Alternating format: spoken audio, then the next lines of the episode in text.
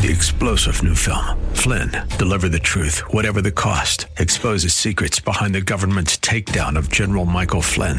Flynn knew what the intel world had been up to. He ordered the first audit of the use of contractors. This set off alarm bells. He told the truth. He was the most dangerous person for Donald Trump to hire. They had to get rid of Flynn. Flynn, deliver the truth, whatever the cost. Available now. Watch it today. Go to salemnow.com. Salemnow.com. KSLR is proud to feature our Church of the Week. Our desire is that you'll get to know the pastors and churches in our community and find a church you and your family can call home. Here's the host of the Church of the Week program, Director of Ministry Development, Mark Longoria. Hello and welcome to Church of the Week. I'm Barry Best sitting in for Mark Longoria today. If you're not familiar with our program, Church of the Week is uh, where we here at KSLR give you an opportunity to get to know a pastor and a church in the San Antonio area. Get them to know them a little bit better. Maybe you haven't found a church to go to or a pastor that you feel comfortable with. What we hope is that uh, what we're presenting to you here every week at this time is an opportunity for you to find that church that is just right for you. And today, to spe- to say I'm excited or proud to be speaking with this man is an understatement. I haven't known him all that long, um, but uh, in the short time that I have gotten to know him, I consider him to be a very good friend and uh, pretty much a, a, brother in in Christ. And the man I'm talking about, you hear every day here on AM 630 KSLR from 4 to 5 p.m. Um, this is the second reincarnation of the show Word to Stand On for Life. I am joined today by the one and only Pastor Ron Arbaugh. Pastor, how are you, my friend? Barry, I'm doing well. Thank you. And uh, again, like I said, uh, there was a re. This is the second reincarnation of uh, Word Stand On for Life. Originally, the show aired at 10:30 in the morning. It was just a half-hour show. Yes. Uh, that's where I first got to meet you, but I didn't get to know you that well then. And then uh, the show went away for a while, and it came back within the last couple of months here on KSLR, or last month here on KSLR. And now it's kind of a different direction that we're going with the show. Let's talk about first where the show, how it started, and now where we evolved the the, the show here the word to stand on for life. It was interesting. Barry, the, the general manager of the station, uh, asked me if I would consider doing uh, a half hour talk show or a show of of some sort. He gave me some creative license, and I thought you know, if, if I do anything, I just want to answer questions. So so many people have questions about the Bible, about how, how practical it is in their life, and and I wanted to answer questions about the Bible. I love telling people about Jesus. I love telling people how nice He is, and you know, so many of us we have the wrong idea about who He is. You know, He's always waiting to get us. So I thought, okay, we'll try that. At first, it was for six weeks and we are going to do 10:30 to 11 o'clock Monday through Friday, and and it was a challenge for us because we, we were going to interrupt our schedule, and then it just it was really a great time. I got to do it. Uh, my wife drove me every day, and and on Thursdays she was on the air. Paula was on uh, what we call the special date day edition because Thursday's always been our date day.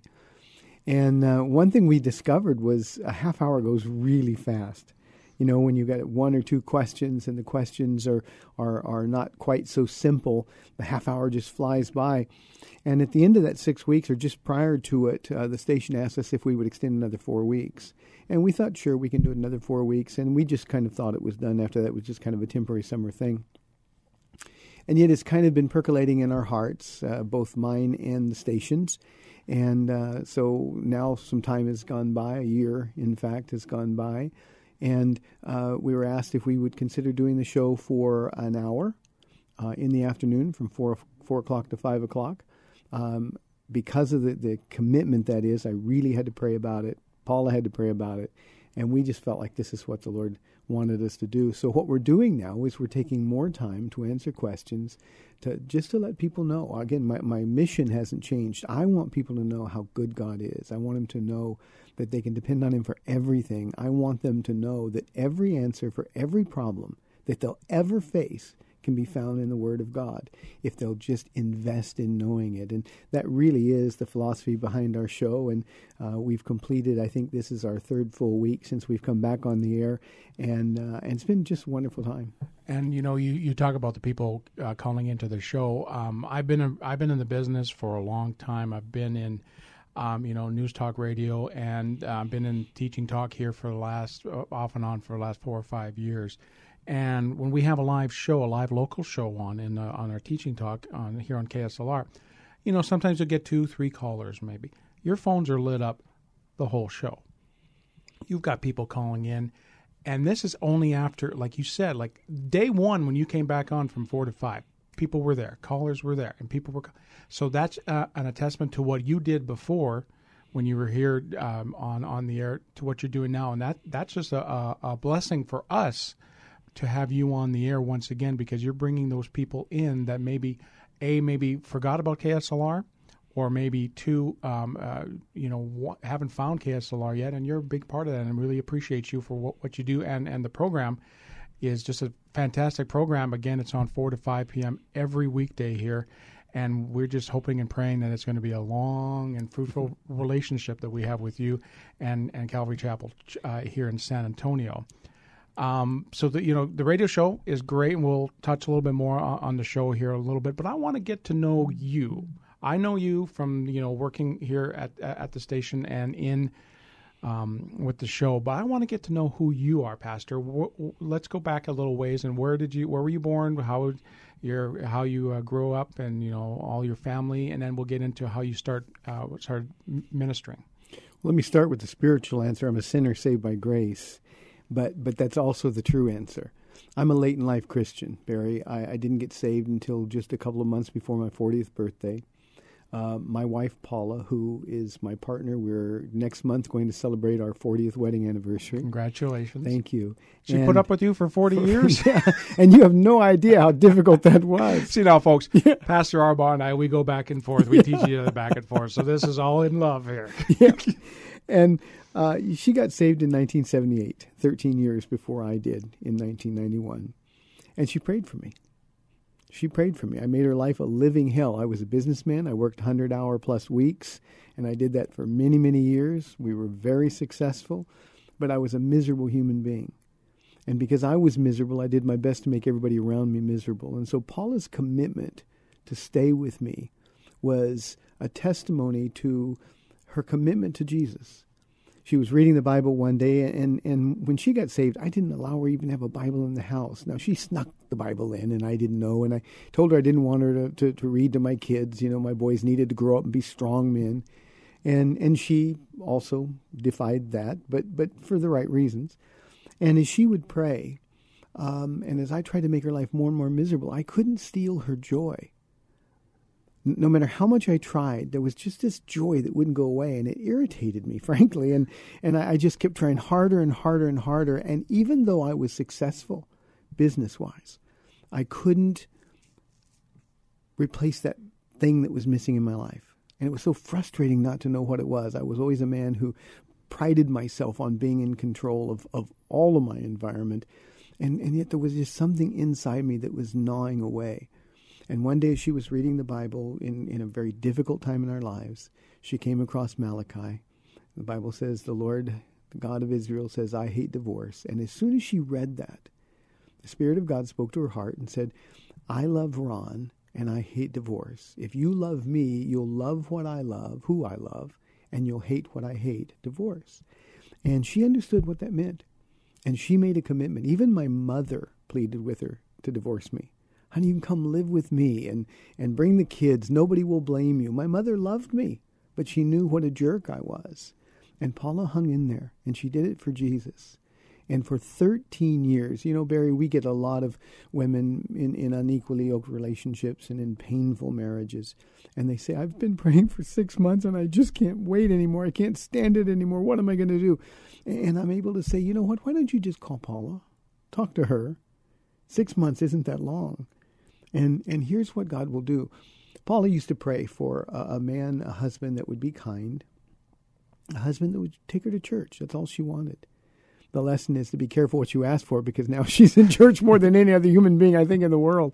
But she she listens to me on Wednesday night. She listens to me on Friday night. She listens to me three services on Sunday. She listens every day now on the radio. She's in the studio with me on the radio program, and and and God has answered her prayers and ours abundantly beyond anything that we could ask or imagine. My children weren't saved when I got saved because I didn't raise them in a godly home. One of our boys is now a born again believer, and the other, God is tugging on a great kid, a wonderful young man. Young man, he's 36 years old, but but he, he's he's uh, not yet given his heart to Christ, and I regret not raising them. I don't do guilt because God's forgiven me, but I regret not raising them in a mm-hmm. Christian home. And now that it's just Paula and me, and you know, a thousand other people at Calvary Chapel of San Antonio. Uh, we love our life. Well, that's fantastic. In case you're just joining us as Church of the Week, I'm Barry Best. With me is uh, Pastor Ron Arbaugh, Calvary Chapel here in San Antonio. Now, you talked about um, uh, being saved in 1991. Mm-hmm. What was it like growing up in your household? Was church just no? You didn't go to church. You didn't believe. Was that what you experienced as you were growing up? Yeah, I knew nothing about Jesus. I'd never opened a Bible. Uh, my grandmother uh, went to the First Christian Church in Pomona, California, and every once in a while she'd drag us kids to, to, to church. And, and to me, church meant just uh, dressing up, wearing a tie, and getting a headache. That's all church was. I remember very distinctly the first time I walked into this old, dingy, mildewy sanctuary, and I looked up, and there was a preacher up there who was like 200 years old. And I just thought, this is the worst place on earth to be. Now I realize I'm that 200 year old preacher to the kids who are walking into our church. But, but that was my entire background. I never paid any attention, I didn't know anything about it. So even when I got saved, the only thing I knew about Jesus was that he was Paula's Jesus, that he was real, and that he was more powerful than me. So when I gave my heart to Christ, it was on a public street in Upland, California. I was literally running away from home when I gave my heart, I cried out for Paula's Jesus. I said, If you're real, Paula's Jesus, I need you. And that moment, in an instant, uh, the, the transformation was dramatic. See, I have a similar situation. I grew up in a in a family where you know we didn't go to church because we live in a small town in northern Canada. There was only a, uh, one church. It was a Catholic church. My my parents did not want me to be baptized in the Catholic church, mm-hmm. so I was not baptized. I did not get baptized until as it, as it turns out, the same day as my daughter, oh, wow. which was back in probably probably about 2000. And so that's the special bond that we have. But it's similar because I went to church for weddings and funerals yeah. because we never went to church because, you know, it was just not a thing we did. And then when I found out that I was never baptized and my sisters and my brothers were, well, I was a little upset about that, say the least. Yes. so, but anyway, so it's, it's similar. I didn't, it was later in life for me was probably 27 years old, 27 or 28 years old when I found Christ and, and devoted my life to, you know, not to the extent that you do, but I feel here at KSLR we are doing God's work as well in cooperation with good folks like you. So it's a very similar story. Yeah. now, know, when I got when I got baptized, just a, a brief side here, uh, there was nobody in the world who I felt qualified to baptize me more than Paula. So I asked her to do it, and so she baptized wow, me. that's incredible. And and it was it was because of her faithfulness that I'm here. Well, she's an incredible woman. I've yeah. gotten a chance to meet her a couple of times. She's an incredible woman. Yes, she is. Okay, so when was the moment that you decided that this is what you wanted to do with your life? That you wanted to be a pastor? That you wanted to teach the word and teach people about God? When was that point? Well, when I got saved, I, I told you that the transformation was instant and it was radical. Um, all I knew is is I would never work for anybody but Jesus again. I had no idea what that would take. Having never been raised in church, I didn't know what churches were like. I was saved about six months when I was in a car in a traffic jam on a Southern California freeway.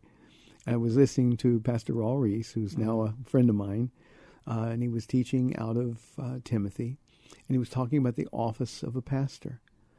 And it was almost very like Jesus was in the car with me. And he was saying, Listen, because this is what I've called you to do. And I couldn't imagine, I absolutely couldn't imagine. My life had been so miserable and, and I'd lived so wickedly that, that I can't imagine that God could use anyone like me to be a pastor. I, I had a friend, a, a, sort of a mentor, uh, who knew me before I got saved. And I called him and I said, I, I, think God wants me to be a pastor. And his exact words were these. He said, he said, There's no way God could ever use anyone like you to be a pastor. You're lucky he saved you. Wow. And I remember thinking, wait a minute, that doesn't sound like the Jesus I'm learning to know. Mm-hmm. And so I called my sister and I called Paula and I just said, you know, I think this is what I'm going to do. People began praying. There was confirmations, but I knew in my heart of hearts, I knew this is what I was going to do. And and there was just something about opening the Bible. Uh, brand new believer, never having read the Bible, but I sort of got it. And I know that doesn't come from me. I know it was a gift that God had given me and nurturing this gift. And I was affiliated with Calvary Chapel before I even knew anything about Calvary Chapel. As strange as that sounds, I just knew that if, if people knew about Jesus, they they they not only get saved, but once they were saved, they'd live lives that were so attractive that others would get saved. And I realized that if they don't know who He is, and the only place to teach people who He is is the Bible, that's what I got to do. And I didn't start out to be a Calvary Chapel affiliate. I knew nothing about Chuck Smith. I was probably the only guy in Southern California who didn't know anything at all about Chuck Smith. But I was a Calvary Chapel. I opened the Bible, wanted to teach it, and I began teaching Bible studies pretty quickly. Um, I, I, fear for those people that were in those early Bible studies, but but but that's what I knew I was going to do. I went to Calvary Chapel Bible College a couple of years later, uh, completed that, and then we came, and I was actually establishing this church um, no more than a little over four years after I got saved. Right. So, how long have you been here in San Antonio? Been here 17 years. Our first Bible study was May 31st of 1995, and I taught out of Mark chapter 1. There were 13 people in that Bible study. It was a Wednesday night. That was the biggest crowd we had for two years. And I thought, am I chasing them away? What am I doing? But we just faithfully went through the. Bible. Mm-hmm. And in the process, and this is what I tell, you know, we've planted 11 churches out of our church, sent people all over the world to, to establish works now. And, and I tell them all, you know, that first couple of years, it's really about marrying you and your wife in the ministry. You know, you're married and you love your wife and she loves you, but, but it's about being united in the ministry, being devoted, completely committed to the work. And so God was working on Paula's heart, He was working on my heart, all the while knitting our hearts together. We spent enormous amounts of time in the Bible together, um, uh, and, and, and our hearts just became one with the people in San Antonio, Texas, and, and we've been doing this now for 17 years. Now, I want to ask you this: Was there, has there ever been, and was there ever a time after you started uh, your your walk with with with God that you thought, eh, maybe this isn't right? Maybe I'm. Was there ever a point where you doubted what you were doing and what you were put on here on this earth to do? Never, never one second.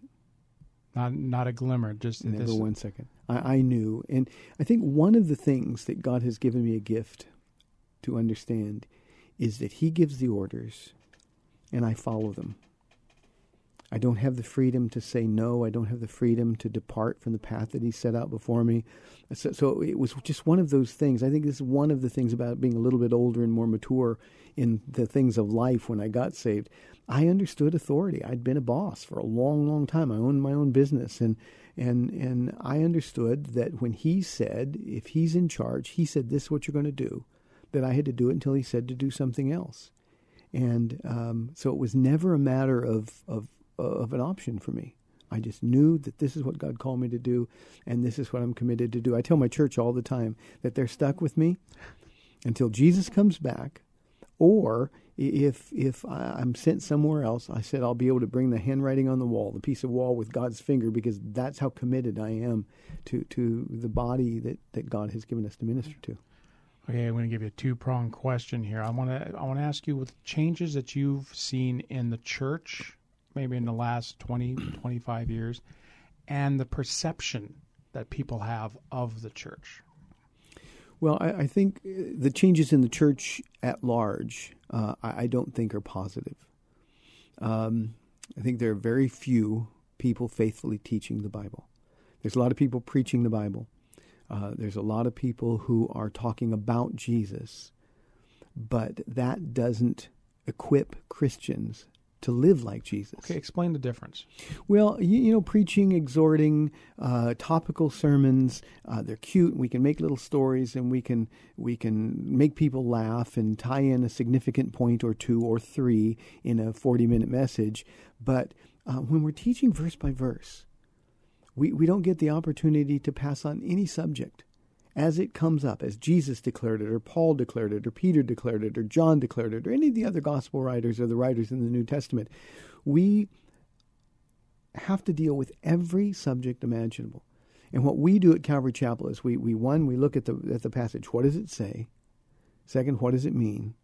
And third, and this is the most important, is was how do we use it? What does it mean for me? How's it going to change my life? You know, if if the people leave Calvary Chapel of San Antonio on a Wednesday or a Friday or a Sunday and say, "Well, you know, that was interesting, but so what?" Then I haven't done anything. But if they leave saying, "Now I get it. If I treat my wife differently. If, if I'm filled with the Spirit, I won't fulfill the lust of the flesh. If I if I stay with Jesus, I'll be able to be like Him and represent Him rightly. And that only comes from teaching the Word. The only place we get a revelation of Jesus Christ is in His Word. And so as we declare Him, and that's my message, I, I call myself a one string guitar. It's just Jesus. And if I declare Jesus, if I tell people who He is, and then say, okay, because of who He is, this is how we then should live and that's what the writers of the New Testament have done. And we've seen enormous changes in people's lives. I think one of the other problems that we see is the, the pressure from the culture that we live in is so intense now that being a Christian for the first time in the United States of America, I'm 61 years old, the first time in, in my lifetime, it's unfashionable, even incorrect, to be a Christian. And so to, to, to, to, to withstand that pressure, you've really got to know who's called you and what you're called to do. And you've got to be firm and you've got to be stubborn. And I think so often people cave in. Starting a church is very difficult. And there's a lot of lean times. God testing, you know, Paul writes to the Corinthians, he says, it's required that every man given a trust must prove faithful. And, and, and you know, it's, it's not a test if everything's easy. So God takes you these things. He tests your resolve, and in that process, He changes your heart and changes your direction. But but if we give up because it's hard, well, then we look for more comfortable ways to deliver the message. We want to make it more appealing or more palatable to the unbeliever. We don't want to offend anybody. We don't want to take any chances, and and that's certainly not the way to proclaim the gospel of Jesus Christ. And that's what I mean when I say most of the changes haven't been good changes. Right. We at Calvary Chapel of San Antonio, uh, we, we, we rely, I hope we rely on the Spirit of God. I hope as we teach through the Word, you know, it doesn't depend on how creative I am to come up with a series of messages or anything. I know where I'm going to start tomorrow night's message because it's where I left off last Friday night, right. and the same thing is true on Sundays and Wednesdays. And uh, so, so I just follow the form that God has given me, and we've done that. And the changes in our church have been enormous as a result. Right. Okay. And speaking of your church, I want to really get into um, the experience that people can expect walking into into the church. We're speaking with Pastor Ron Arbaugh, Calvary Chapel here in San Antonio. If somebody were to walk into the church, what can they expect from start to finish? Um, it's funny, you know, because I'm I have a radio program that that goes out all over the world now, and and uh, people come in and they'll they'll have images first of me. And uh, evidently, I sound taller, younger, and better looking on the radio. we all do. We all do. so that's so, why I'm in radio because the perception. I, I, can I can see the, the, the, the, look of disappointment on their face when somebody where, oh. which, which, one's Pastor Ron? Which one? And then I can say, oh, him. And so I've asked the ushers to point out the younger, taller, good-looking uh, pastors on staff. They just fool the kids. Just kidding, but that's what I'd like to do. But but when people come in, they're going to see two things instantly that can't be denied. The first is we have the most loving group of people ever. Now, everybody expects the pastor to say that about his church. Uh, our church is so famous for its love that other pastors come and they're blown away. God brings people to us and, and they want to know what what are you doing to get people to commit like this? What are you doing for this kind of love? It's the work that God has done that I believe is a result of, of faithfully teaching his word.